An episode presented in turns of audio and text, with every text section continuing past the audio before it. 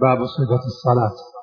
عن أبي هريرة رضي الله عنه أن النبي صلى الله عليه وسلم قال إذا قمت إلى الصلاة فأسبغ الوضوء ثم أستقبل القبلة فكبر ثم اقرأ ما تيسر معك من القرآن ثم اركع حتى تطمئن راكعا ثم ارفع حتى تعتدل قائما.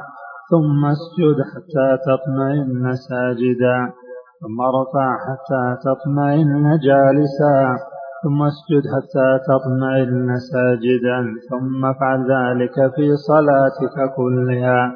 خرجه السبات واللفظ للبخاري ولابن ماجه بإسناد مسلم حتى تطمئن قائما. ومثله في حديث رفاعة عند أحمد وابن حبان وفي لفظ لأحمد فاقم صلبك حتى ترجع العظام. وللنسائي وأبي داود من حديث رفاعة بن رافع إنها لن تتم صلاة أحدكم حتى حتى يسبغ الوضوء كما أمره الله تعالى. ثم يكبر الله ويحمده ويثني عليه. وفيها فإن كان معك قرآن فقرأ وإلا فاحمد الله وكبره وهلله ولأبي داود ثم قرأ بأم القرآن وبما شاء الله. ولابن حبان ثم بما شئت. وعن أبي حميد الساعدي رضي الله عنه قال رأيت رسول الله صلى الله عليه وسلم إذا كبر جعل يديه حذو منكبيه. وإذا ركع أمكن يديه من ركبتيه ثم أصر ظهره فإذا رفع رأسه استوى حتى يعود كل فقار مكانه.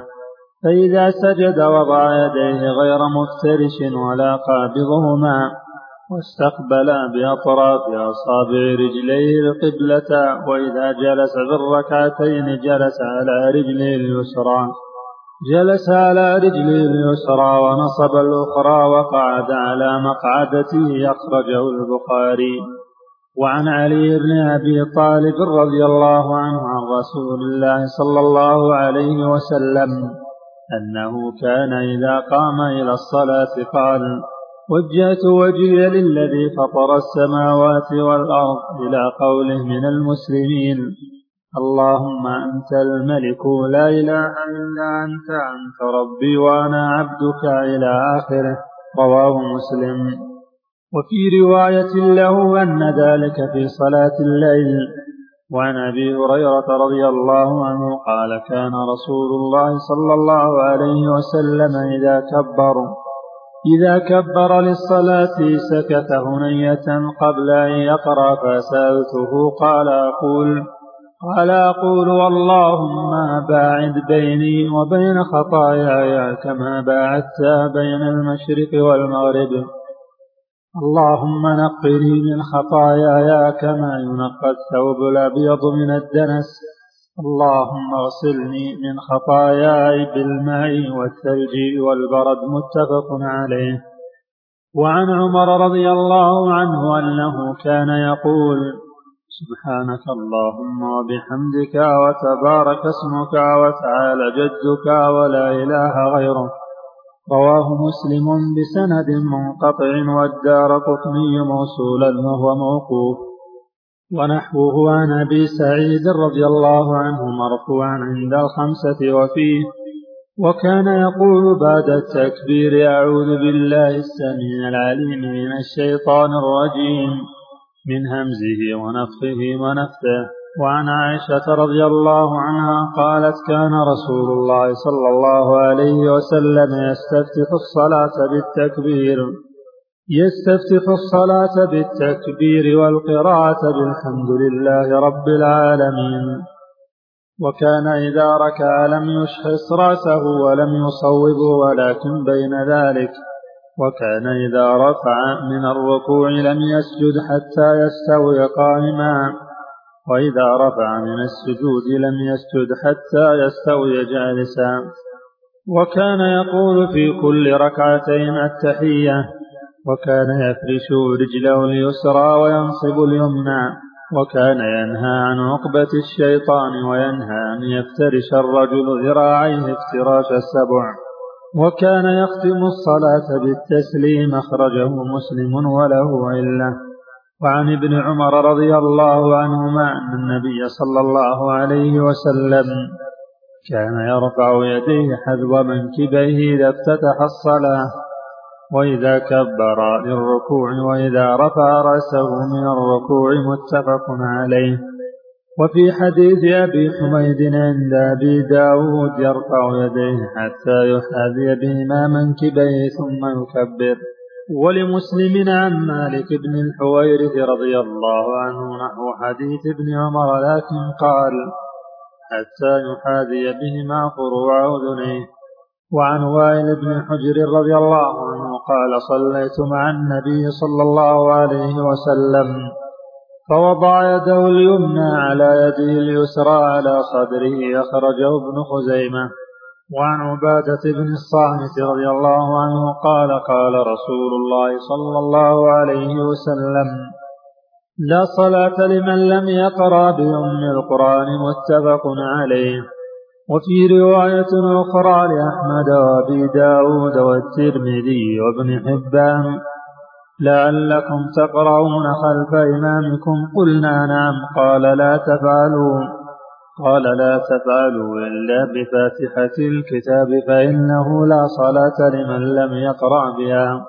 وعن انس رضي الله عنه ان النبي صلى الله عليه وسلم وابا بكر وعمر وأبا بكر وعمر كانوا يفتتحون الصلاة بالحمد لله رب العالمين متفق عليه.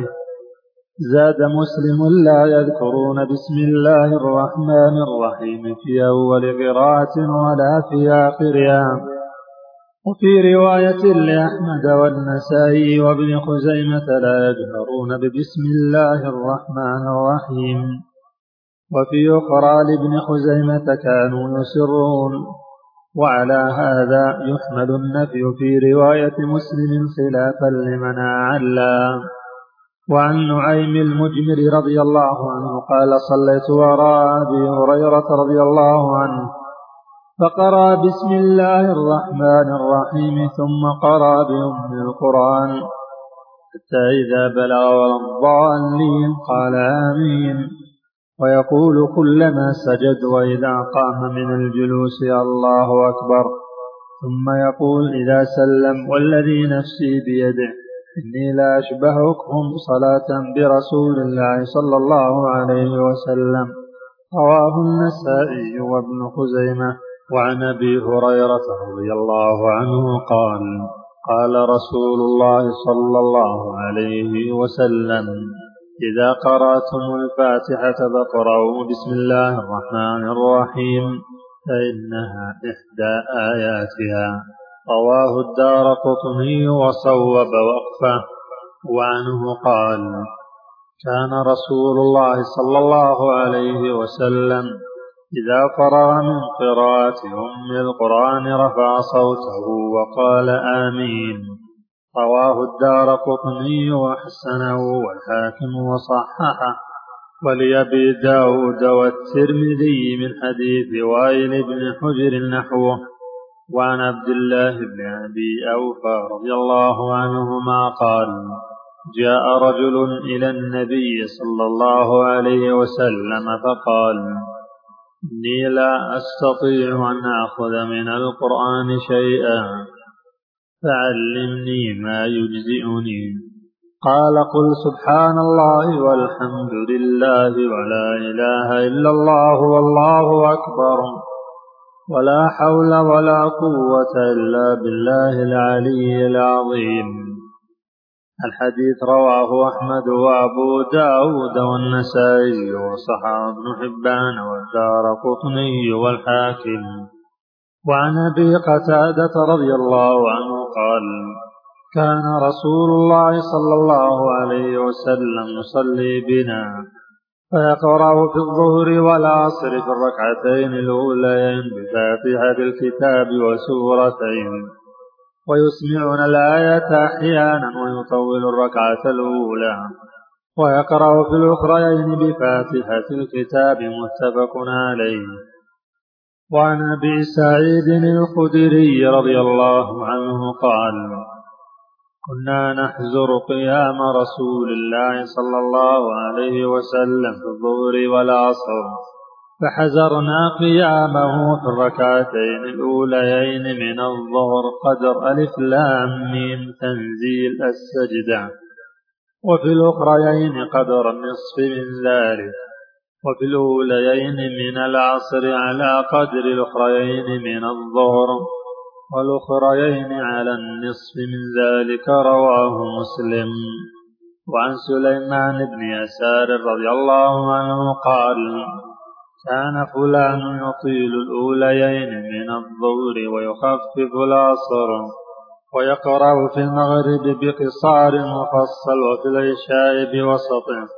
وفي الصبح بطواله فقال أبو هريرة رضي الله عنه ما صليت وراء أحد أشبه صلاة برسول الله صلى الله عليه وسلم من هذا. أخرجه النسائي بإسناد صحيح.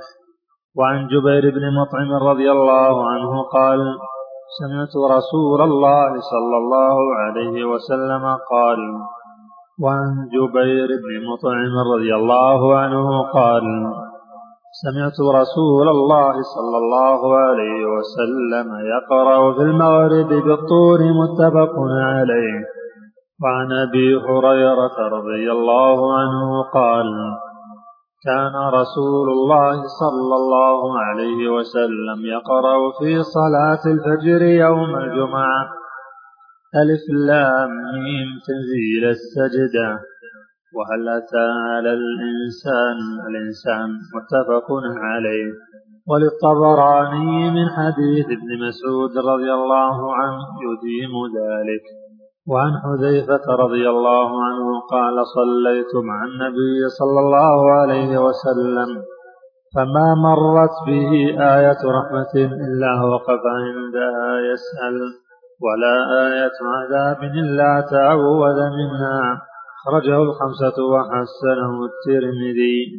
وعن ابن عباس رضي الله عنهما قال قال رسول الله صلى الله عليه وسلم ألا وإني نهيت أن أقرأ القرآن راكعا أو ساجدا. فأما الركوع فعظموا فيه الرب وأما السجود فاجتهدوا في الدعاء. فقمن أن استجاب لكم رواه مسلم. وعن عائشة رضي الله عنها قالت كان رسول الله كان رسول الله صلى الله عليه وسلم يقول في ركوعه وسجوده سبحانك اللهم وبحمدك اللهم اغفر لي متفق عليه. وعن أبي هريرة رضي الله عنه قال كان قال كان رسول الله صلى الله عليه وسلم إذا قام إلى الصلاة يكبر حين يقوم ثم يكبر حين يركع ثم يقول سمع الله لمن حمد حين يرفع صلبه من الركوع ثم يقول وهو قائم ربنا ولك الحمد ثم يكبر حين يهوي ساجدا. ثم يكبر حين يرفع رأسه ثم يكبر حين يسجد ثم يكبر حين يرفع ثم يفعل ذلك في الصلاة كلها ويكبر حين يقوم من الثنتين بعد الجلوس متفق عليه. وعن أبي سعيد الخدري رضي الله عنه قال كان رسول الله صلى الله عليه وسلم إذا رفع رأسه من الركوع قال قال اللهم ربنا لك الحمد ملا السماوات والأرض وملء ما شئت من شيء بعد.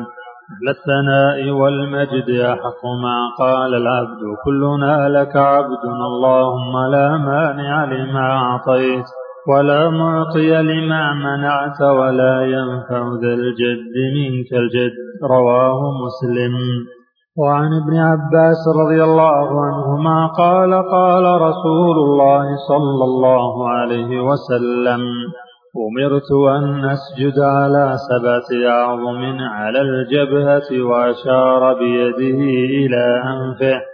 واليدين والركبتين وأطراف القدمين متفق عليه. وعن ابن بحينة رضي الله عنه أن النبي صلى الله عليه وسلم كان كان إذا صلى فرج بين يديه حتى يبدو بياض إبطيه متفق عليه. وعن البراء بن عازب رضي الله عنهما قال قال رسول الله صلى الله عليه وسلم إذا سجدت فضع كفيك وارفع مرفقيك رواه مسلم. وعن وائل بن حجر رضي الله عنه أن النبي صلى الله عليه وسلم كان إذا ركع فرج بين أصابعه وعن وائل بن حجر رضي الله عنه أن النبي صلى الله عليه وسلم كان إذا ركع فرج بين أصابعه وإذا سجد ضم أصابعه رواه الحاكم. وعن عائشة رضي الله عنها قالت رأيت رسول الله صلى الله عليه وسلم يصلي متربعا. رواه النسائي وصححه ابن خزيمة. وعن ابن عباس رضي الله عنهما أن النبي صلى الله عليه وسلم كان يقول بين السجدتين اللهم اغفر لي وارحمني واهدني وعافني وارزقني. رواه الأربعة إلا النسائي واللفظ لأبي داود وصححه الحاكم. وعن مالك بن الحويرث رضي الله عنه أنه رأى النبي صلى الله عليه وسلم يصلي فإذا كان في وتر من صلاته لم ينهض حتى يستوي قاعدا رواه البخاري. وعن أنس بن مالك رضي الله عنه أن النبي صلى الله عليه وسلم قنت شهرا بعد الركوع يدعو على احياء من أحياء العرب ثم ترك متفق عليه. ولأحمد والدار قطني نحوه من وجه آخر وزاد فأما في الصبح فلم يزل يقنت حتى فارق الدنيا. وعنه رضي الله عنه أن النبي صلى الله عليه وسلم كان لا يقنت كان لا يقنت إلا إذا دعا لقوم أو دعا على قوم. صححه ابن خزيمة. وعن سعد بن طارق الأشجعي رضي الله عنه قال قلت لأبي يا أبت إنك قد صليت خلف رسول الله. إنك قد صليت خلف رسول الله صلى الله عليه وسلم. وأبي بكر وعمر وعثمان وعلي أفكانوا يقنطون في الفجر؟ قال أي بني محدث رواه الخمسة إلا أبا داود وعن الحسن بن علي رضي الله عنهما قال علمني رسول الله علمني رسول الله صلى الله عليه وسلم كلمات أقولهن في قنوت الوتر.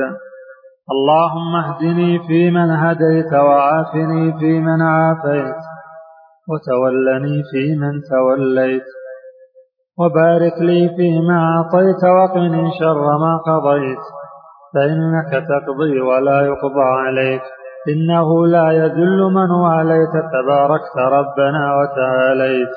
رواه الخمسة. وزاد الطبراني والبيهقي ولا يعز من عاديت. زاد النسائي من وجه آخر في آخره وصلى الله على النبي. وللبياقي عن ابن عباس رضي الله عنهما قال كان رسول الله صلى الله عليه وسلم يعلمنا دعاء ندعو به في القنوت. دعاء ندعو به في القنوت من صلاة الصبح وفي سنده ضعف. وعن أبي هريرة رضي الله عنه قال قال رسول الله صلى الله عليه وسلم إذا سجد أحدكم فلا يبرك كما يبرك البعير. وليضع يديه قبل ركبتيه أخرجه الثلاثة. وهو أقوى من حديث وائل بن حجر رضي الله عنه. رأيت رسول الله صلى الله عليه وسلم إذا سجد وضع ركبتيه قبل يديه. أخرجه الأربعة فإن للأول شاهدا من حديث ابن عمر. صححه ابن خزيمة وذكره البخاري معلقا موقوفا. وعن ابن عمر رضي الله عنهما أن رسول الله صلى الله عليه وسلم كان إذا قعد للتشهد وضع يده اليسرى على ركبته اليسرى واليمنى على اليمنى وعقد ثلاثة وخمسين وأشار بأصبعه السبابة رواه مسلم. وفي رواية له وقبض أصابعه كلها وأشار بالتي تلي الإبهام. وعن عبد الله بن مسعود رضي الله عنه قال التفت إلينا رسول الله صلى الله عليه وسلم فقال فقال إذا صلى أحدكم فليقل التحيات لله والصلوات والطيبات. السلام عليك أيها النبي ورحمة الله وبركاته. السلام علينا وعلى عباد الله الصالحين أشهد أن لا إله إلا الله وأشهد أن محمدا عبده ورسوله. ثم ليتخير من الدعاء يعجبه إليه فيدعو متفق عليه واللفظ للبخاري. وللنسائي كنا نقول قبل أن يفرض علينا التشهد ولأحمد أن النبي صلى الله عليه وسلم علمه التشهد وأمره أن يعلمه الناس. ولمسلم عن ابن عباس رضي الله عنهما قال كان رسول الله صلى الله عليه وسلم يعلمنا يعلمنا التشهد التحيات المباركات الصلوات الطيبات لله إلى آخره. وعن فضالة بن عبيد رضي الله عنه قال سمع رسول الله صلى الله عليه وسلم رجلا يدعو في صلاته لم يمجد الله لم يمجد الله ولم يصل على النبي صلى الله عليه وسلم فقال فقال عجل هذا؟ ثم دعاه فقال إذا صلى أحدكم فليبدأ بتمجيد ربه والثناء عليه ثم يصلي على النبي صلى الله عليه وسلم ثم يدعو بما شاء. رواه أحمد والثلاثة وصححه الترمذي وابن حبان والحاكم. وعن أبي مسعود الأنصاري رضي الله عنه قال قال بشير بن سعد يا رسول الله أمرنا الله أن نصلي عليك فكيف نصلي عليك؟ فسكت ثم قال قولوا اللهم صل على محمد وعلى آل محمد كما صليت على آل إبراهيم. وبارك على محمد وعلى آل محمد كما باركت على آل إبراهيم في العالمين. إنك حميد مجيد. والسلام كما علمتم رواه مسلم. وزاد ابن خزيمة فيه فكيف نصلي عليك إذا نحن صلينا عليك في صلاتنا؟ وعن أبي هريرة رضي الله عنه قال قال رسول الله صلى الله عليه وسلم إذا تشهد أحدكم فليستعذ بالله من أربع. يقول اللهم إني أعوذ بك من عذاب جهنم ومن عذاب القبر ومن فتنة المحيا والممات ومن شر فتنة المسيح الدجال متفق عليه. وفي رواية لمسلم إذا فرغ أحدكم من التشهد الأخير. وعن أبي بكر الصديق رضي الله عنه أنه قال لرسول الله أنه قال لرسول الله صلى الله عليه وسلم علمني دعاء أدعو به في صلاتي.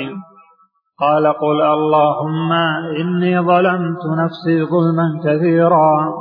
ولا يغفر الذنوب إلا أنت. فاغفر لي مغفرة من عندك. فاغفر لي مغفرة من عندك وارحمني إنك أنت الغفور الرحيم. متفق عليه. وعن وائل بن حجر رضي الله عنه قال صليت مع النبي صلى الله عليه وسلم. فكان يسلم عن يمينه السلام عليكم ورحمة الله وبركاته. وعن شماله السلام عليكم ورحمة الله وبركاته. رواه أبو داود بإسناد صحيح.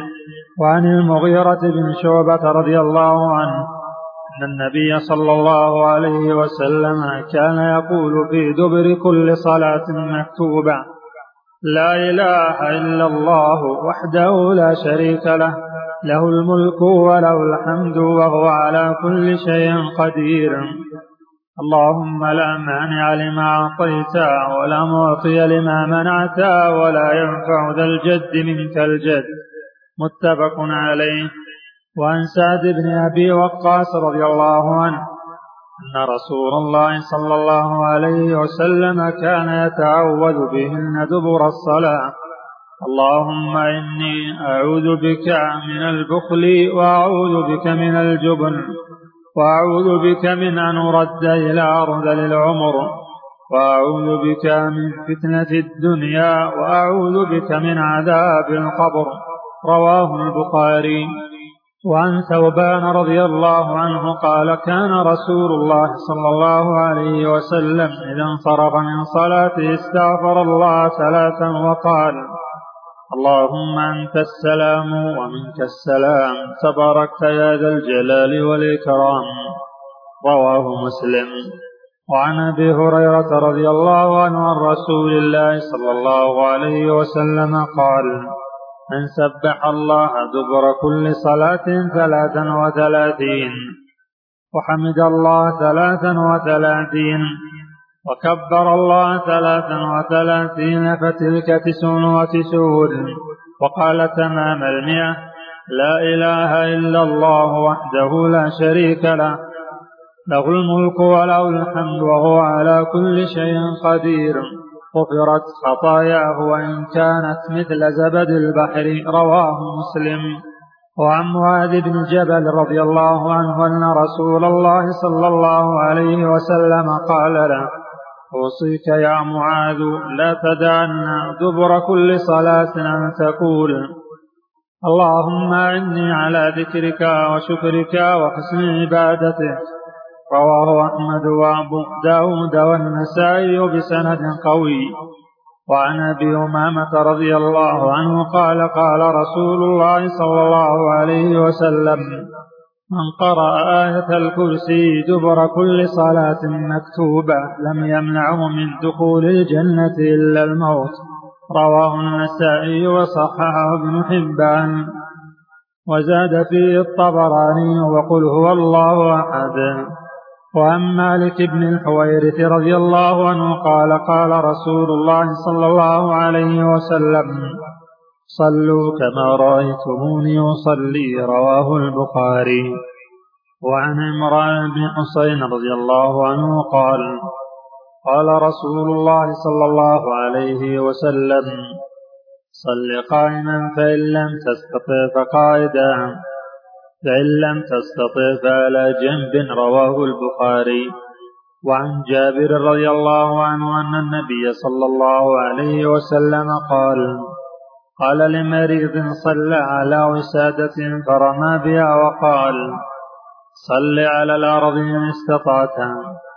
وإلا فأومئ إيمان واجعل سجودك أخطر من ركوعك. رواه البيهقي بسند قوي ولكن صحح أبو حاتم وقفه. باب سجود السهو وغيره. عن عبد الله بن بحينة رضي الله عنه. أن النبي صلى الله عليه وسلم صلى بهم الظهر فقام في الركعتين الأوليين ولم يجلس فقام الناس معه حتى إذا قضى الصلاة وانتظر الناس تسليمه. كبر وهو جالس وسجد سجدتين قبل أن يسلم ثم سلم. أخرجه السبعة وهذا لفظ البخاري. وفي رواية لمسلم. يكبر في كل سجدة وهو جالس وسجد الناس معه مكان ما نسي من الجلوس. وعن أبي هريرة رضي الله عنه قال صلى النبي صلى الله عليه وسلم إحدى صلاتي العشي ركعتين ثم سلم. ثم قام إلى خشبة في مقدم المسجد فوضع يده عليها. وفي القوم أبو بكر وعمر فهابا أن يكلما وخرج سرعان الناس فقالوا قصرت الصلاة. ورجل يدعوه النبي صلى الله عليه وسلم ذا اليدين. فقال يا رسول الله أنسيت أم قصرت الصلاة؟ فقال لم أنس ولم تقصر. قال بلى قد نسيت. فصلى ركعتين ثم سلم ثم كبر. فسجد مثل سجوده أو أطول ثم رفع رأسه فكبر ثم وضع رأسه فكبر فسجد مثل سجوده أو أطول ثم رفع رأسه وكبر. متفق عليه. واللفظ للبخاري وفي رواية لمسلم صلاة العصر. ولأبي داود فقال صدق ذو اليدين فأومى وإن نعم. وهي في الصحيحين لكن بلفظ فقالوا. وفي رواية له ولم يسجد حتى يقنه الله ذلك. وعن عمران بن الحصين رضي الله عنه أن النبي صلى الله عليه وسلم صلى بهم فسهى فسجد سجدتين ثم تشهد ثم سلم. رواه أبو داود والترمذي وحسنه والحاكم وصححه. وعن أبي سعيد الخدري رضي الله عنه قال قال رسول الله صلى الله عليه وسلم إذا شك أحدكم في صلاته فلم يدر كم صلى ثلاثا أم أربعا فليطرح الشك وليبني على ما استيقن ثم يسجد سجدتين قبل أن يسلم فإن كان صلى خمسا شفعن له صلاته وإن كان صلى تماما كانتا ترغما للشيطان رواه مسلم. وعن ابن مسعود رضي الله عنه قال صلى رسول الله صلى الله عليه وسلم. فلما سلم قيل له يا رسول الله حدث بالصلاة شيء قال وما ذاك قالوا صليت كذا قال فثنى رجليه واستقبل القبلة فسجد سجدتين ثم سلم. ثم أقبل علينا بوجهه فقال إنه لو حدث بالصلاة شيء أنبأتكم به ولكن إنما أنا بشر مثلكم أنسى كما تنسون فإذا نسيت فذكروني وإذا شك أحدكم في صلاته فليتحرى الصواب فليتم عليه ثم ليسجد سجدتين متفق عليه. وفي رواية للبخاري فليتم ثم يسلم ثم يسجد. ولمسلم أن النبي صلى الله عليه وسلم سجد سجدتي السهو بعد السلام والكلام. ولأحمد وأبي داود والنسائي من حديث عبد الله بن جابر مرفوعا من شك في صلاته فليسجد سجدتين بعدما يسلم. وصححه ابن خزيمة وعن المغيرة بن شعبة رضي الله عنه أن رسول الله صلى الله عليه وسلم قال إذا شك أحدكم فقام في الركعتين إذا استتم قائما فليمضي وليسجد سجدتين فإن لم يستتم قائما فليجلس ولا سهو عليه. رواه أبو داود وابن ماجه والدار قطني واللفظ له بسند ضعيف. وعن عمر رضي الله عنه عن النبي صلى الله عليه وسلم قال ليس على من خلف الإمام سهو فإن سهى الإمام فعليه وعلى من خلفه. رواه البزار والبياقي بسند ضعيف. وعن ثوبان رضي الله عنه عن النبي صلى الله عليه وسلم قال بكل سهو سجدتان بعدما يسلم. رواه أبو داود وابن ماجه بسند ضعيف. وعن أبي هريرة رضي الله عنه قال سجدنا مع رسول الله صلى الله عليه وسلم في إذا السماء انشقت. فقرأ باسم ربك رواه مسلم. عن ابن عباس رضي الله عنهما قال صاد ليست من عزائم السجود. وقد رأيت رسول الله صلى الله عليه وسلم يسجد فيها. رواه البخاري. وعنه أن النبي صلى الله عليه وسلم سجد بالنجم رواه البخاري. وعن زيد بن ثابت رضي الله عنه قال قرأت على النبي صلى الله عليه وسلم النجم فلم يسجد فيها متفق عليه. وعن خالد بن معدان قال فضلت سورة الحج بسجدتين رواه أبو داود في المراسيل. ورواه أحمد والترمذي موصولا من حديث عقبة بن عامر. وزاد فمن لم يسجدهما فلا يقرأها وسنده ضعيف. وعن عمر رضي الله عنه قال يا أيها الناس إنا نمر بالسجود فمن سجد فقد أصاب. ومن لم يسجد فلا إثم عليه. رواه البخاري وفيه إن الله لم يفرض السجود إلا أن نشاء وهو في الموطأ. وعن ابن عمر رضي الله عنهما كان النبي صلى الله عليه وسلم يقرأ علينا القرآن فإذا مر بالسجدة كبر وسجد وسجدنا معه. رواه أبو داود بسند فيه لين. وعن أبي بكرة رضي الله عنه أن النبي صلى الله عليه وسلم كان إذا جاءه أمر يسره خر ساجدا لله. رواه خمسة إلا النسائي. وعن عبد الرحمن بن عوف رضي الله عنه قال سجد النبي صلى الله عليه وسلم فأطال السجود ثم رفع رأسه وقال إن جبريل أتاني فبشرني فسجدت لله شكرا. رواه أحمد وصححه الحاكم.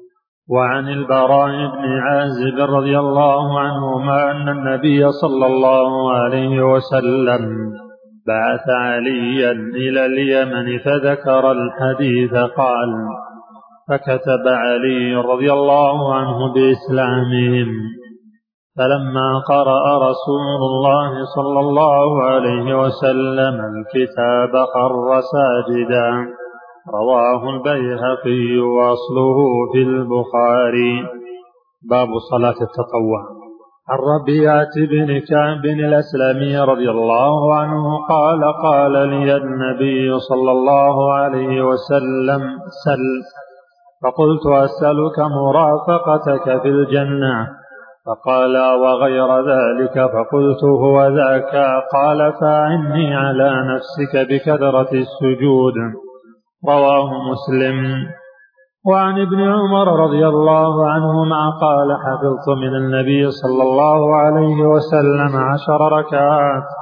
ركعتين قبل الظهر وركعتين بعدها وركعتين بعد المغرب في بيته وركعتين بعد العشاء في بيته وركعتين قبل الصبح. متفق عليه. وفي رواية لهما وركعتين بعد الجمعة في بيته. ولمسلم كان إذا طلع الفجر لا يصلي إلا ركعتين خفيفتين. وعن عائشة رضي الله عنها أن النبي صلى الله عليه وسلم كان لا يدع أربعا قبل الظهر وركعتين قبل الغداء. رواه البخاري. وعنها قالت لم يكن النبي صلى الله عليه وسلم على شيء من النوافل أشد أشد تعهدا منه على ركعتي الفجر متفق عليه. ولمسلم ركعتا الفجر خير من الدنيا وما فيها. وعن أم حبيبة أم المؤمنين رضي الله عنها قالت سمعت رسول الله صلى الله عليه وسلم يقول من صلى اثنتي عشرة ركعة في يوم وليلة بني له بهن بيت في الجنة رواه مسلم وفي رواية تطوعا. وللترمذي نحوه وزاد أربعا قبل الظهر وركعتين بعدها وركعتين بعد المغرب وركعتين بعد العشاء وركعتين قبل صلاة الفجر. وللخمسة عنها من حافظ على أربع قبل الظهر وأربع بعدها حرمه الله على النار. وعن ابن عمر رضي الله عنهما قال قال رسول الله صلى الله عليه وسلم رحم الله امرأ صلى أربعا قبل العصر رواه أحمد وأبو داود والترمذي وحسنه وابن خزيمة وصححه. وعن عبد الله بن مغفل المزني رضي الله عنه عن النبي صلى الله عليه وسلم قال صلوا قبل المغرب صلوا قبل المغرب ثم قال في الثالثة لمن شاء كراهية أن يتخذها الناس سنة رواه البخاري. وفي رواية لابن حبان أن النبي صلى الله عليه وسلم صلى قبل المغرب ركعتين. ولمسلم عن أنس رضي الله عنه كنا نصلي ركعتين بعد غروب الشمس. وكان النبي صلى الله عليه وسلم يرانا فلم يأمرنا ولم ينهنا. وعن عائشة رضي الله عنها قالت كان النبي صلى الله عليه وسلم يخفف الركعتين يخفف الركعتين اللتين قبل صلاة الصبح حتى إني أقول أقرأ بأم الكتاب. متفق عليه. وعن أبي هريرة رضي الله عنه أن النبي صلى الله عليه وسلم قرأ في ركعتي الفجر. قل يا أيها الكافرون وقل هو الله أحد رواه مسلم. وعن عائشة رضي الله عنها قالت كان النبي صلى الله عليه وسلم إذا صلى ركعتي الفجر اضطجع على شقه الأيمن رواه البخاري. وعن أبي هريرة رضي الله عنه قال قال رسول الله صلى الله عليه وسلم إذا صلى أحدكم الركعتين قبل صلاة الصبح فليضطجع على جنبه الأيمن. رواه أحمد وأبو داود والترمذي وصححه. وعن ابن عمر رضي الله عنهما قال قال رسول الله صلى الله عليه وسلم صلاة الليل مثنى مثنى فإذا خشي أحدكم الصبح صلى ركعة واحدة. توتر له ما قد صلى متفق عليه. وللخمسة وصححه ابن حبان صلاة الليل والنهار مثنى مثنى وقال النسائي هذا خطأ. وعن أبي هريرة رضي الله عنه قال قال رسول الله صلى الله عليه وسلم أفضل الصلاة بعد الفريضة صلاة الليل. أخرجه مسلم. وعن أبي أيوب الأنصاري رضي الله عنه أن رسول الله صلى الله عليه وسلم قال الوتر حق على كل مسلم. من أحب أن يوتر بخمس فليفعل ومن أحب أن يوتر بثلاث فليفعل. ومن أحب أن يوتر بواحدة فليفعل. رواه الأربعة إلا الترمذي وصح ابن حبان ورجح النسائي وقفه. وعن علي بن أبي طالب رضي الله عنه قال ليس الوتر بحتم كهيات المكتوبة ولكن سنة سنها رسول الله صلى الله عليه وسلم. رواه النسائي والترمذي وحسنه والحاكم وصححه.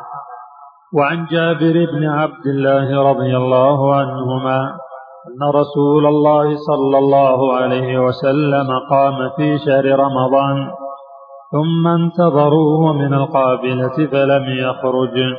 وقال إني خشيت أن يكتب عليكم الوتر. رواه ابن حبان. وعن خارجة بن حذافة رضي الله عنه قال قال رسول الله صلى الله عليه وسلم إن الله أمدكم بصلاة هي خير لكم من حمر النعم قلنا وما هي يا رسول الله؟ قال الوتر ما بين صلاة العشاء إلى طلوع الفجر. رواه الخمسة إلا النسائي وصححه الحاكم. وروى أحمد عن عمرو بن شعيب عن أبيه عن جده نحوه وعن عبد الله بن بريدة عن أبيه رضي الله عنه قال قال رسول الله صلى الله عليه وسلم الوتر حق فمن لم يوتر فليس منا. خرجه أبو داود بسند لين وصححه الحاكم. وله شاهد ضعيف عن أبي هريرة رضي الله عنه عند أحمد. وعن عائشة رضي الله عنها قالت ما كان رسول الله ما كان رسول الله صلى الله عليه وسلم يزيد في رمضان ولا في غيره ولا في غيره على إحدى عشرة ركعة. يصلي أربعا فلا تسأل عن حسنهن وطولهن. وعن عائشة رضي الله عنها قالت ما كان رسول الله صلى الله عليه وسلم يزيد يزيد في رمضان ولا في غيره على إحدى عشرة ركعة. يصلي أربعا فلا تسأل عن حسنهن وطولهن. ثم يصلي أربعا فلا تسأل عن حسنهن وطولهن. ثم يصلي ثلاثا. قالت عائشة رضي الله عنها فقلت يا رسول الله أتنام قبل أن توتر؟ قال يا عائشة إن عيني تنامان ولا ينام قلبي. متفق عليه. وفي رواية لهما عنها رضي الله عنها. كان يصلي من الليل عشر ركعات ويوتر بسجدة ويركع ركعتي الفجر فتلك ثلاث عشرة ركعة. وعنها رضي الله عنها قالت كان رسول الله صلى الله عليه وسلم يصلي من الليل ثلاث عشرة ركعة. يوتر من ذلك بخمس لا يجلس في شيء إلا في آخرها. وعنها رضي الله عنها قالت من كل الليل قد أوتر رسول الله صلى الله عليه وسلم. فانتهى وتره إلى السحر. متفق عليهما. وعن عبد الله بن عمرو بن العاص رضي الله عنهما قال قال قال لي رسول الله صلى الله عليه وسلم يا عبد الله لا تكن مثل فلان كان يقوم من الليل فترك قيام الليل. متفق عليه. وعن علي بن أبي طالب رضي الله عنه قال قال رسول الله صلى الله عليه وسلم أوتروا يا أهل القرآن فإن الله وتر يحب الوتر. رواه الخمسة وصححه ابن خزيمة. وعن ابن عمر رضي الله عنهما عن النبي صلى الله عليه وسلم قال اجعلوا آخر صلاتكم بالليل وترا متفق عليه. وعن طلق بن علي رضي الله عنه قال سمعت رسول الله صلى الله عليه وسلم يقول لا وتران في ليلة. رواه أحمد والثلاثة وصححه ابن حبان. وعن أبي بن كعب رضي الله عنه قال كان رسول الله قال كان رسول الله صلى الله عليه وسلم يوتر بسبح اسم ربك الأعلى. وقل يا أيها الكافرون وقل هو الله أحد رواه أحمد وأبو داود والنسائي وزاد ولا يسلم إلا في آخرهن ولأبي داود والترمذي نحوه عن عائشة وفيه كل سورة في ركعة وفي الأخيرة قل هو الله أحد والمعوذتين. وعن أبي سعيد الخدري رضي الله عنه أن النبي صلى الله عليه وسلم قال أوسروا قبل أن تصبحوا رواه مسلم. ولابن حبان من أدرك الصبح ولم يوتر فلا وتر له. وعنه رضي الله عنه قال قال رسول الله صلى الله عليه وسلم من نام عن الوتر أو نسيه فليصلي إذا أصبح أو ذكره رواه خمسة إلا النسائي.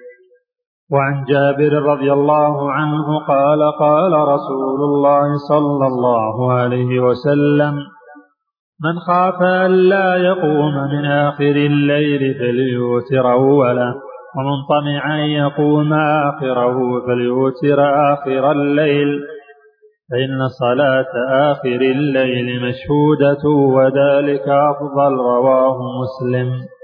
وعن ابن عمر رضي الله عنهما عن النبي صلى الله عليه وسلم قال إذا طلع الفجر فقد ذهب كل صلاة الليل والوتر.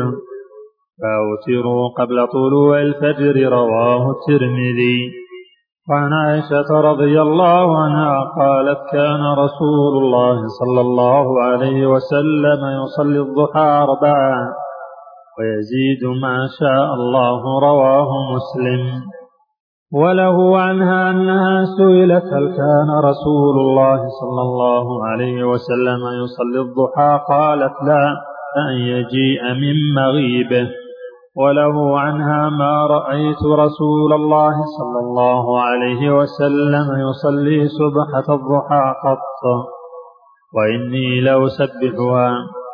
وعن زيد بن أرقم رضي الله عنه أن رسول الله صلى الله عليه وسلم قال صلاة الأوابين حين ترمض الفصال رواه الترمذي.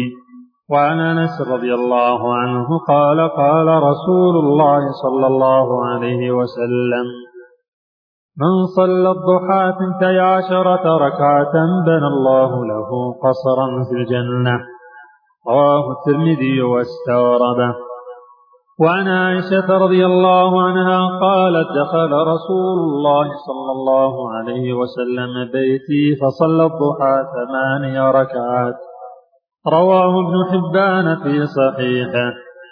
باب صلاة الجماعة والإمامة عن عبد الله بن عمر رضي الله عنهما أن رسول الله صلى الله عليه وسلم قال صلاة الجماعة أفضل من صلاة الفذ بسبع وعشرين درجة متفق عليه. ولهما عن أبي هريرة رضي الله عنه بخمسة وعشرين جزءا.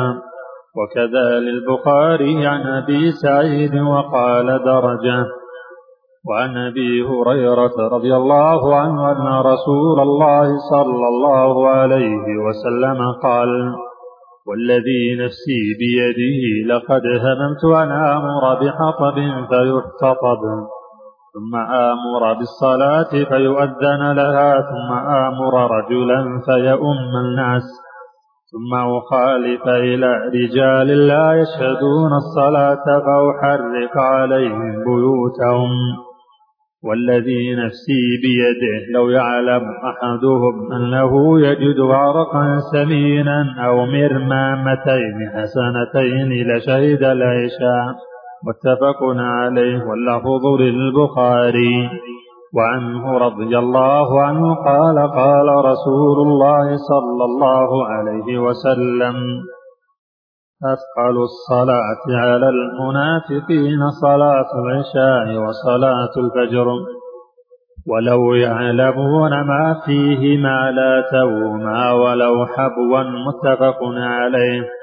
وعنه قال أتى النبي صلى الله عليه وسلم رجل نعما فقال يا رسول الله إنه ليس لي قائد يقودني إلى المسجد فرخص له. فلما ولى دعاه فقال هل تسمع النداء بالصلاة؟ قال نعم. قال فاجب. رواه مسلم. وعن ابن عباس رضي الله عنهما عن النبي صلى الله عليه وسلم قال من سمع النداء فلم يأت فلا صلاة له إلا من عذر. رواه ابن ماجه والدار قطني وابن حبان والحاكم. وإسناده على شرط مسلم لكن رجح بعضهم وقفه. وعن يزيد بن الأسود رضي الله عنه أنه صلى مع رسول الله أنه صلى مع رسول الله صلى الله عليه وسلم صلاة الصبح فلما صلى رسول الله صلى الله عليه وسلم إذا هو برجلين لم يصليا فدعا بهما. فجيء بهما ترعد فرائصهما فقال لهما ما منعكما أن تصليا معنا؟ قال قد صلينا في رحالنا قال فلا تفعلا إذا صليتما في رحالكما ثم أدركتم الإمام ولم يصلي ثم أدركتم الإمام ولم يصلي فصليا معه. فإنها لكم نافلة. رواه أحمد واللفظ له. والثلاثة وصححه الترمذي وابن حبان. وعن أبي هريرة رضي الله عنه قال قال رسول الله صلى الله عليه وسلم إنما جعل الإمام ليؤتم به. فإذا كبر فكبروا وإذا ركع فاركعوا. وعن أبي هريرة رضي الله عنه قال قال رسول الله صلى الله عليه وسلم إنما جعل الإمام ليؤتم به فإذا كبر فكبروا ولا تكبروا حتى يكبر وإذا ركع فاركعوا ولا تركعوا حتى يركع وإذا قال سمع الله لمن حمده فقولوا اللهم ربنا لك الحمد وإذا سجد فاسجدوا ولا تسجدوا حتى يسجد. وإذا صلى قائما فصلوا قياما وإذا صلى قاعدا فصلوا قعودا أجمعين. رواه أبو داود وهذا لفظه وأصله في الصحيحين. وعن أبي سعيد الخدري رضي الله عنه أن رسول الله صلى الله عليه وسلم رأى في أصحابه تأخرا فقال تقدموا فأتموا بي. وليأتم بكم من بعدكم رواه مسلم. وعن زيد بن ثابت رضي الله عنه قال احتجر رسول الله صلى الله عليه وسلم حجرة حجرة مخصفة فصلى فيها. فتتبع إليه رجال وجاءوا يصلون بصلاته. الحديث وفيه أفضل صلاة المرء في بيته إلا المكتوبة متفق عليه. وعن جابر رضي الله عنه قال صلى معاذ بأصحابه العشاء فطول عليهم. فقال النبي صلى الله عليه وسلم تريد أن تكون يا معاذ فتانا. إذا أممت الناس فاقرأ بالشمس وضحاها وسبح اسم ربك الأعلى. واقرأ باسم ربك والليل إذا يغشى متفق عليه واللفظ لمسلم. وعن عائشة رضي الله عنها في قصة صلاة رسول الله صلى الله عليه وسلم بالناس وهو مريض. قالت رضي الله عنها فجاء حتى جلس عن يسار أبي بكر فكان يصلي بالناس جالسا وأبو بكر قائما. يقتدي أبو بكر بصلاة النبي صلى الله عليه وسلم ويقتدي الناس بصلاة أبي بكر متفق عليه وعن أبي هريرة رضي الله عنه أن النبي صلى الله عليه وسلم قال إذا أما أحدكم الناس فليخفف فإن فيهم الصغير والكبير والضعيف وذا الحاجة فإذا صلى وحده فليصل كيف شاء متفق عليه. وعن عمرو بن سلمة قال قال أبي جئتكم من عند النبي صلى الله عليه وسلم حقا. قال فإذا حضرت الصلاة فليؤذن أحدكم وليؤمكم أكثركم قرآنا. قال فنظروا فلم يكن أحد أكثر قرآنا مني فقدموني وأنا ابن ست أو سبع سنين. رواه البخاري وأبو داود والنسائي. وعن ابن مسعود رضي الله عنه قال قال رسول الله صلى الله عليه وسلم يؤم القوم أقرأهم لكتاب الله تعالى فإن كانوا في القراءة سواء فأعلمهم بالسنة فإن كانوا في السنة سواء فأقدمهم هجرة فإن كانوا في الهجرة سواء فأقدمهم سلما وفي رواية سنا. ولا يؤمن الرجل الرجل في سلطانه ولا يقعد في بيته على تكرمته إلا بإذنه. رواه مسلم. ولابن ماجه من حديث جابر ولا تؤمن امرأة رجلا ولا أعرابي مهاجرا ولا فاجر مؤمنا. وإسناده وعن أنس رضي الله عنه عن النبي صلى الله عليه وسلم قال رصوا صفوفكم وقاربوا بينها وحاذوا بالأعناق رواه أبو داود والنسائي وصححه ابن حبان. وعن أبي هريرة رضي الله عنه قال قال رسول الله صلى الله عليه وسلم خير صفوف الرجال أولها وشرها آخرها وخير صفوف النساء آخرها وشرها أولها رواه مسلم. وعن ابن عباس رضي الله عنهما قال صليت مع رسول الله صلى الله عليه وسلم ذات ليلة فقمت عن يساره فأخذ رسول الله صلى الله عليه وسلم برأسي من ورائي فجعلني عن يمينه متفق عليه. وعن أنس رضي الله عنه قال صلى رسول الله صلى الله عليه وسلم فقمت ويتيم خلفه وأم سليم خلفنا متفق عليه واللفظ للبخاري. وعن أبي بكرة رضي الله عنه أنه انتهى إلى النبي صلى الله عليه وسلم وهو راكع. فركع قبل أن يصل إلى الصف فقال له النبي صلى الله عليه وسلم زادك الله حرصا ولا تعد. رواه البخاري. وزاد أبو داود فيه فركع دون الصف ثم مشى إلى الصف وعن وابصة بن معبد رضي الله عنه أن رسول الله صلى الله عليه وسلم رأى رجلا يصلي خلف الصف وحده فأمره أن يعيد الصلاة رواه أحمد وأبو داود والترمذي وحسنه وصححه ابن حبان.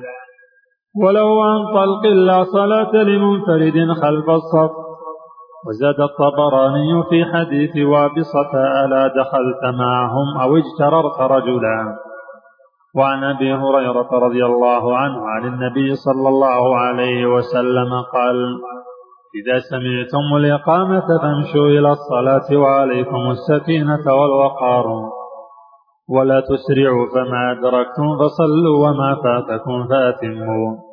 متفق عليه واللفظ للبخاري.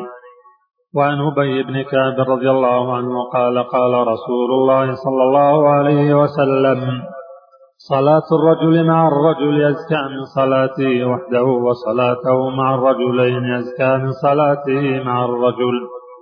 وما كان أكثر فهو أحب إلى الله. رواه أبو داود والنسائي وصححه ابن حبان.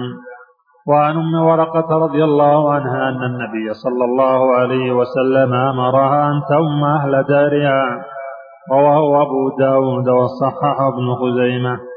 وعن أنس رضي الله عنه أن النبي صلى الله عليه وسلم استخلف. ابن أم مكتوم يؤم الناس وهو أعمى. رواه أبو أحمد وأبو داود. ونحوه لابن حبان عن عائشة. وعن ابن عمر رضي الله عنهما قال قال رسول الله صلى الله عليه وسلم صلوا على من قال لا إله إلا الله وصلوا خلف من قال لا إله إلا الله. رواه الدار قطني بإسناد ضعيف. وعن علي بن أبي طالب رضي الله عنه قال قال رسول الله صلى الله عليه وسلم إذا أتى أحدكم الصلاة والإمام على حال فليصنع كما يصنع الإمام. رواه الترمذي بإسناد ضعيف. باب الصلاة المسافر والمريض. عن عائشة رضي الله عنها قالت أول ما فرضت الصلاة ركعتين. وأقرت صلاة السفر وأتمت صلاة الحضر متفق عليه. وللبخاري ثم هاجر ففرضت أربعا وأقرت صلاة السفر على الأول. زاد أحمد إلا المغرب فإنها وتر النهار وإلا الصبح فإنها تطول فيها القراءة. وعن عائشة رضي الله عنها أن النبي صلى الله عليه وسلم كان يقصر في السفر ويتم ويصوم ويفطر. رواه الدار قطني ورواته ثقات إلا أنه معلول. والمحفوظ عن عائشة من فعلها وقالت إنه لا يشق علي خرجه البيهقي. وعن ابن عمر رضي الله عنهما قال قال رسول الله صلى الله عليه وسلم إن الله يحب أن تؤتى رخصه كما يكره أن تؤتى معصيته. رواه أحمد وصححه ابن خزيمة وابن حبان. وفي رواية كما يحب أن تؤتى عزائمه. وعن أنس رضي الله عنه قال كان رسول الله صلى الله عليه وسلم إذا خرج مسيرة ثلاث أميال أو ثلاثة فراسخ صلى ركعتين. رواه مسلم. وعنه رضي الله عنه قال خرجنا مع رسول الله صلى الله عليه وسلم من المدينة إلى مكة فكان يصلي ركعتين ركعتين حتى رجعنا إلى المدينة. متفق عليه واللفظ للبخاري. وعن ابن عباس رضي الله عنهما قال أقام النبي صلى الله عليه وسلم تسعة عشر يوما يقصر. وفي لفظ بمكة تسعة عشر يوما رواه البخاري. وفي رواية لأبي داود سبع عشرة وفي أخرى خمس عشرة. وله عن عمران بن حسين رضي الله عنه ثماني عشرة وله عن جابر رضي الله عنه قام بتبوك عشرين يوما يقصر الصلاة ورواته ثقات إلا أنه اختلف في وصله.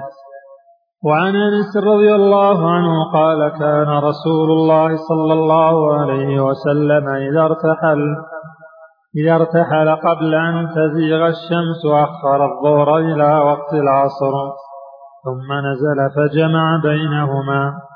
فإن زاغت الشمس قبل أن يرتحل صلى الظهر ثم ركب متفق عليه. وفي رواية الحاكم في الأربعين بإسناد الصحيح صلى الظهر والعصر ثم ركب. ولأبي نعيم في مستخرج مسلم كان إذا كان في سفر فزلت الشمس صلى الظهر والعصر جميعا ثم ارتحل. وعن معاذ بن جبل رضي الله عنه قال خرجنا مع رسول الله صلى الله عليه وسلم في غزوة تبوك. فكان يصلي الظهر والعصر جميعا والمغرب والعشاء جميعا رواه مسلم.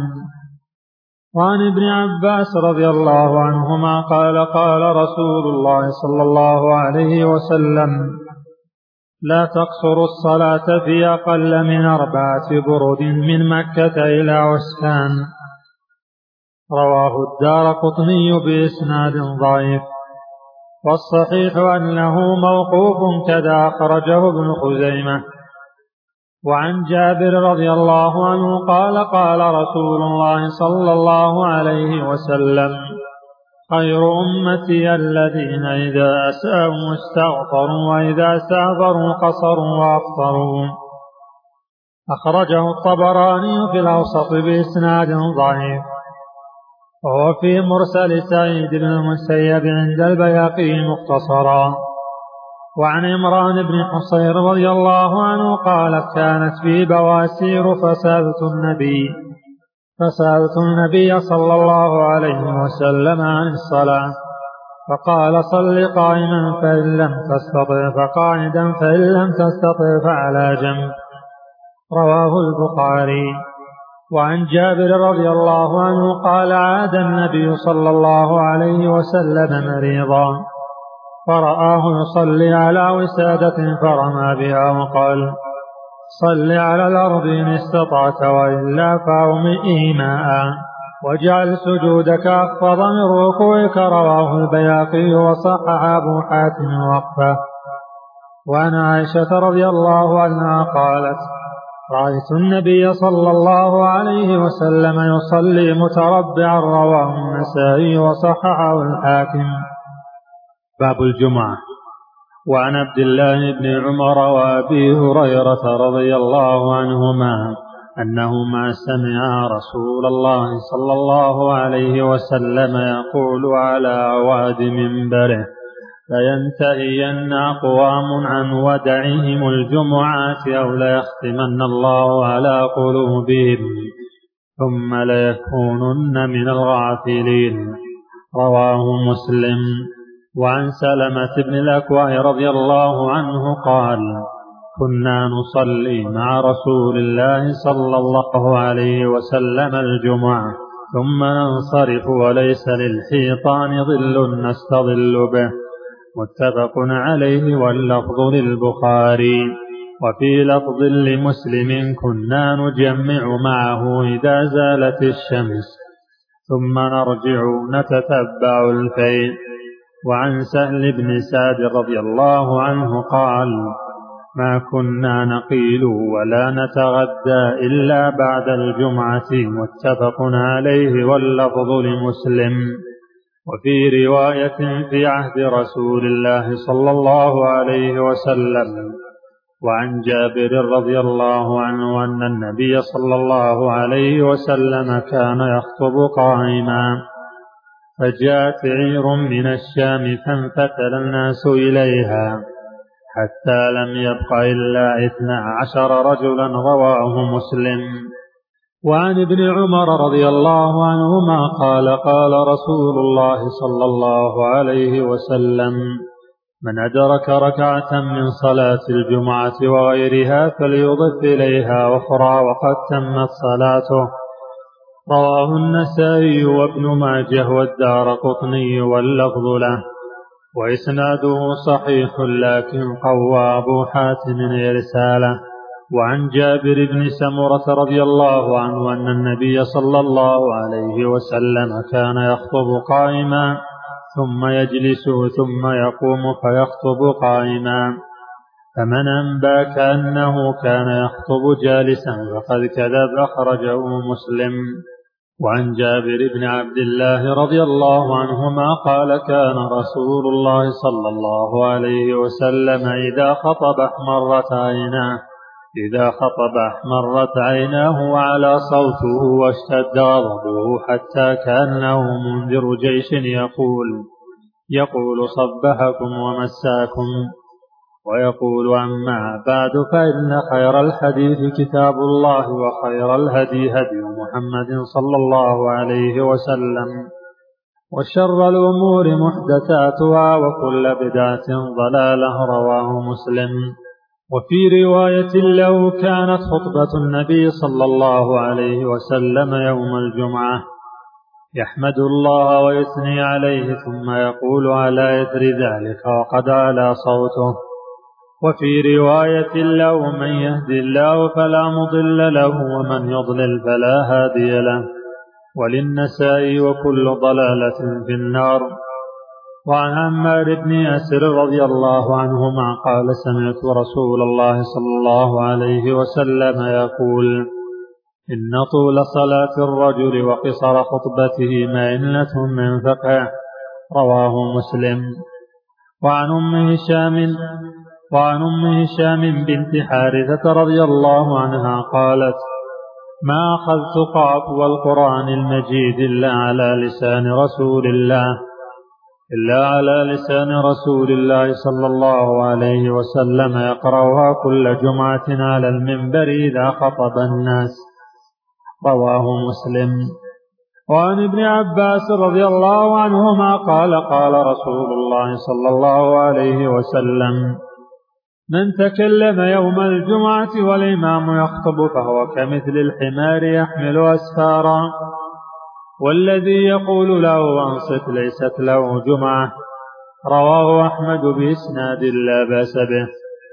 وهو يفسر حديث أبي هريرة رضي الله عنه في الصحيحين مرفوعا.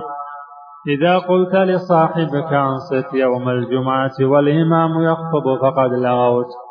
وعن جابر رضي الله عنه قال دخل رجل يوم الجمعة والنبي صلى الله عليه وسلم يخطب. فقال صليت؟ قال لا. قال فقم فصل ركعتين متفق عليه. وعن ابن عباس رضي الله عنهما أن النبي صلى الله عليه وسلم كان يقرأ كان يقرأ في صلاة الجمعة سورة الجمعة والمنافقين رواه مسلم.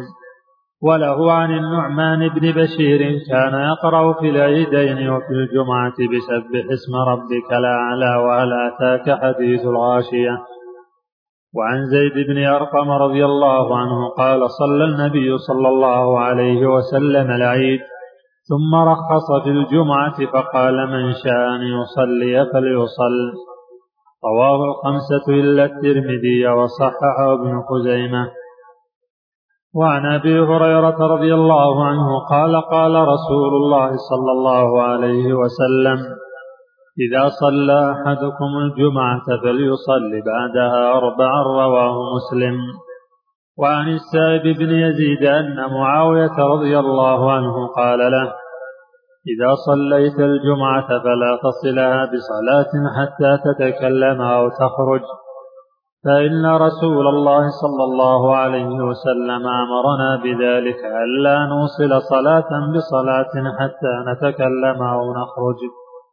رواه مسلم. وعن أبي هريرة رضي الله عنه قال قال رسول الله صلى الله عليه وسلم من اغتسل ثم أتى الجمعة فصلى ما قدر له ثم أنصت حتى يفرغ الإمام من خطبته. ثم يصلي معه غفر له ما بينه وبين الجمعة الأخرى وفضل ثلاثة أيام رواه مسلم. وعنه رضي الله عنه أن رسول الله صلى الله عليه وسلم ذكر يوم الجمعة فقال فقال فيه ساعة لا يوافقها عبد مسلم وهو قائم يصلي يسأل الله يسأل الله عز وجل شيئا إلا أعطاه إياه. وعنه رضي الله عنه أن رسول الله صلى الله عليه وسلم ذكر يوم الجمعة فقال فقال فيه ساعة لا يوافقها عبد مسلم وهو قائم يصلي. يسأل الله عز وجل شيئا إلا أعطاه إياه. وأشار بيده يقللها متفق عليه. وفي رواية لمسلم وهي ساعة خفيفة. وعن أبي بردة عن أبيه رضي الله عنهما قال سمعت رسول الله صلى الله عليه وسلم يقول هي ما بين أن يجلس الإمام إلى أن تقضى الصلاة؟ رواه مسلم ورجح الدار قطني وأنه من قول أبي بردة. وفي حديث عبد الله بن سلام عند ابن ماجه وجابر عند أبي داود والنسائي أنها ما بين صلاة العصر إلى غروب الشمس وقد اختلف فيها على أكثر من أربعين قولا أمليتها في شرح البخاري. وعن جابر بن عبد الله رضي الله عنهما قال مضت السنة أن في كل أربعين فصاعدا جمعة رواه الدار قطني بإسناد ضعيف. وعن سمرة بن جندب رضي الله عنه أن النبي صلى الله عليه وسلم كان يستغفر للمؤمنين والمؤمنات كل جمعة. رواه البزار بإسناد اللين وعن جابر بن سمرة رضي الله عنهما أن النبي صلى الله عليه وسلم كان في الخطبة كان في الخطبة يقرأ آيات من القرآن يذكر الناس. رواه أبو داود وأصله في مسلم. وعن طارق بن شهاب رضي الله عنه أن رسول الله صلى الله عليه وسلم قال الجمعة حق واجب على كل مسلم في جماعة إلا أربعة مملوك ومرأة وصبي ومريض. رواه أبو داود وقال لم يسمع طارق من النبي صلى الله عليه وسلم. وأخرجه الحاكم من رواية طارق المذكور عن أبي موسى رضي الله عنه. وعن ابن عمر رضي الله عنهما قال قال رسول الله صلى الله عليه وسلم ليس على مسافر جمعة. رواه الطبراني بإسناد ضعيف. وعن عبد الله بن مسعود رضي الله عنه قال كان رسول الله صلى الله عليه وسلم إذا استوى على المنبر استقبلناه بوجوهنا. رواه الترمذي بإسناد ضعيف وله شاهد من حديث البراء عند ابن خزيمة. وعن الحكم بن حزن رضي الله عنه قال شهدنا الجمعة مع النبي صلى الله عليه وسلم. فقام متوكئا على عصاه قوس رواه أبو داود. باب صلاة الخوف. عن صالح بن خوات من صلى مع رسول الله صلى الله عليه وسلم يوم ذات الرقاع صلاة الخوف. أن طائفة صلت معه وطائفة وجاء العدو فصلى بالذين معه ركعة ثم ثبت قائما وأتموا لأنفسهم. ثم انصرفوا فصفوا وجاء العدو وجاءت الطائفة الأخرى فصلى بهم فصلى بهم الركعة التي بقيت. ثم ثبت جالسا وأتموا لأنفسهم ثم سلم بهم متفق عليه وهذا لفظ مسلم. ووقع في المعرفة لابن مندع عن صالح بن خوات عن أبيه وعن ابن عمر رضي الله عنهما قال غزوت مع رسول الله صلى الله عليه وسلم قبل نجد. فوازينا العدو فصاففناهم فقام رسول الله صلى الله عليه وسلم فصلى بنا. فقامت طائفة معه وأقبلت طائفة على العدو. وعن ابن عمر رضي الله عنهما قال غزوت مع رسول الله صلى الله عليه وسلم قبل نجد فوازينا العدو فصاففناهم فقام رسول الله صلى الله عليه وسلم فصلى بنا فقامت طائفة معه. وأقبلت طائفة على العدو وركع بمن معه وسجد سجدتين. ثم انصرفوا مكان الطائفة التي لم تصل. فجاءوا فركع بهم ركعة وسجد سجدتين ثم سلم. فقام كل واحد منهم فركع لنفسه ركعة وسجد سجدتين. متفق عليه وهذا لفظ البخاري. وعن جابر رضي الله عنه قال شهدت مع رسول الله صلى الله عليه وسلم صلاة الخوف. فصفنا صفين صف خلف رسول الله صلى الله عليه وسلم. والعدو بيننا وبين القبلة فكبر النبي صلى الله عليه وسلم وكبرنا جميعا. ثم ركع وركعنا جميعا ثم رفع رأسه من الركوع ورفعنا جميعا. ثم انحدر بالسجود والصف الذي يليه وقام الصف المؤخر في نحر العدو. فلما قضى السجود قام الصف الذي يليه فذكر الحديث. وفي رواية ثم سجد وسجد معه الصف الأول فلما قاموا سجد الصف الثاني ثم تأخر الصف الأول وتقدم الصف الثاني. وذكر مثله وفي آخره ثم سلم النبي صلى الله عليه وسلم وسلمنا جميعا. رواه مسلم. ولأبي داود عن أبي عياش الزرقي مثله وزاد. إنها كانت في عسفان وللنسائي من وجه آخر عن جابر أن النبي صلى الله عليه وسلم صلى بطائفة من أصحابه ركعتين. ثم سلم ثم صلى بآخرين أيضا ركعتين ثم سلم ومثله لأبي داود عن أبي بكرة. وعن حذيفة رضي الله عنه أن النبي صلى الله عليه وسلم صلى في الخوف بهؤلاء ركعة وهؤلاء ركعة ولم يقضوا. رواه أحمد وأبو داود والنسائي وصححه ابن حبان. ومثله عند ابن خزيمة عن ابن عباس رضي الله عنهما. وعن ابن عمر رضي الله عنهما قال قال رسول الله صلى الله عليه وسلم صلاة الخوف ركعة على أي وجه كان رواه البزار بإسناد ضعيف. وعنه مرفوعا ليس في صلاة الخوف سهو أخرجه الدار قطني بإسناد ضعيف. باب صلاة العيدين. عن عائشة رضي الله عنها قالت قال رسول الله صلى الله عليه وسلم الفطر يوم يفطر الناس والأضحى يوم يضحي الناس. رواه الترمذي.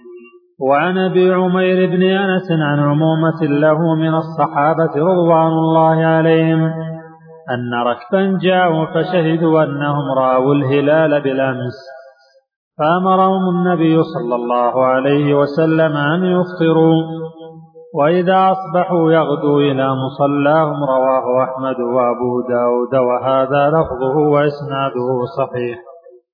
وعن انس رضي الله عنه قال كان رسول الله صلى الله عليه وسلم لا يغدو يوم الفطر حتى يأكل ثمرات أخرجه البخاري.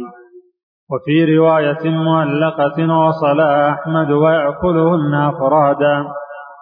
وعن ابن بريدة عن أبيه قال كان رسول الله صلى الله عليه وسلم لا يخرج يوم الفطر حتى يطعم ولا يطعم يوم الأضحى حتى يصلي. رواه أحمد والترمذي وصححه ابن حبان. وعن أم عطية رضي الله عنها قالت أمرنا أن نخرج العواتق والحيض في العيدين يشهدن الخير ودعوة المسلمين. ويعتزل الحيض المصلى متفق عليه. وعن ابن عمر رضي الله عنهما قال كان رسول الله صلى الله عليه وسلم وأبو بكر وعمر وأبو بكر وعمر يصلون العيدين قبل الخطبة متفق عليه. وعن ابن عباس رضي الله عنهما أن النبي صلى الله عليه وسلم صلى يوم العيد ركعتين لم يصل قبلها ولا بعدها خرجه السبع. وعنه رضي الله عنهما أن النبي صلى الله عليه وسلم صلى العيد بلا أذان ولا إقامة. أخرجه أبو داود وأصله في البخاري. وعن أبي سعيد رضي الله عنه قال كان النبي صلى الله عليه وسلم لا يصلي قبل العيد شيئا فإذا رجع إلى منزله صلى ركعتين. وعن أبي سعيد رضي الله عنه قال كان النبي صلى الله عليه وسلم لا يصلي قبل العيد شيئا. فإذا رجع إلى منزله صلى ركعتين رواه ابن ماجه بإسناد حسن. وعنه قال كان النبي صلى الله عليه وسلم يخرج يوم الفطر والأضحى إلى المصلى وأول شيء يبدأ به الصلاة ثم ينصرف فيقوم مقابل الناس. والناس على صفوفهم فيعظهم ويأمرهم. متفق عليه. وعن عمرو بن شعيب عن أبيه عن جده قال قال نبي الله صلى الله عليه وسلم التكبير في الفطر سبع في الأولى وخمس في الآخرة والقراءة بعدهما كلتيهما. أخرجه أبو داود ونقل الترمذي عن البخاري تصحيحه. وعن أبي واقد الليثي رضي الله عنه قال كان النبي صلى الله عليه وسلم يقرأ في الأضحى والفطر بقاف واقتربت أخرجه مسلم. وعن جابر رضي الله عنه قال كان رسول الله صلى الله عليه وسلم إذا كان يوم العيد خالف الطريق أخرجه البخاري ولأبي داود عن ابن عمر نحوه. وعن أنس رضي الله عنه قال قدم رسول الله صلى الله عليه وسلم المدينة ولهم يومين يلعبون فيهما. وعن أنس رضي الله عنه قال قدم رسول الله صلى الله عليه وسلم المدينة ولهم يومان يلعبون فيهما فقال قد أبدلكم الله بهما خيرا منهما يوم الأضحى ويوم الفطر خرجه أبو داود والنسائي بإسناد صحيح. وعن علي رضي الله عنه قال من السنة أن يخرج إلى العيد ماشيا. رواه الترمذي وحسنه. وعن أبي هريرة رضي الله عنه أنهم اصابهم مطر في يوم عيد فصلى بهم النبي. فصلى بهم النبي صلى الله عليه وسلم صلاة العيد في المسجد. رواه أبو داود بإسناد اللين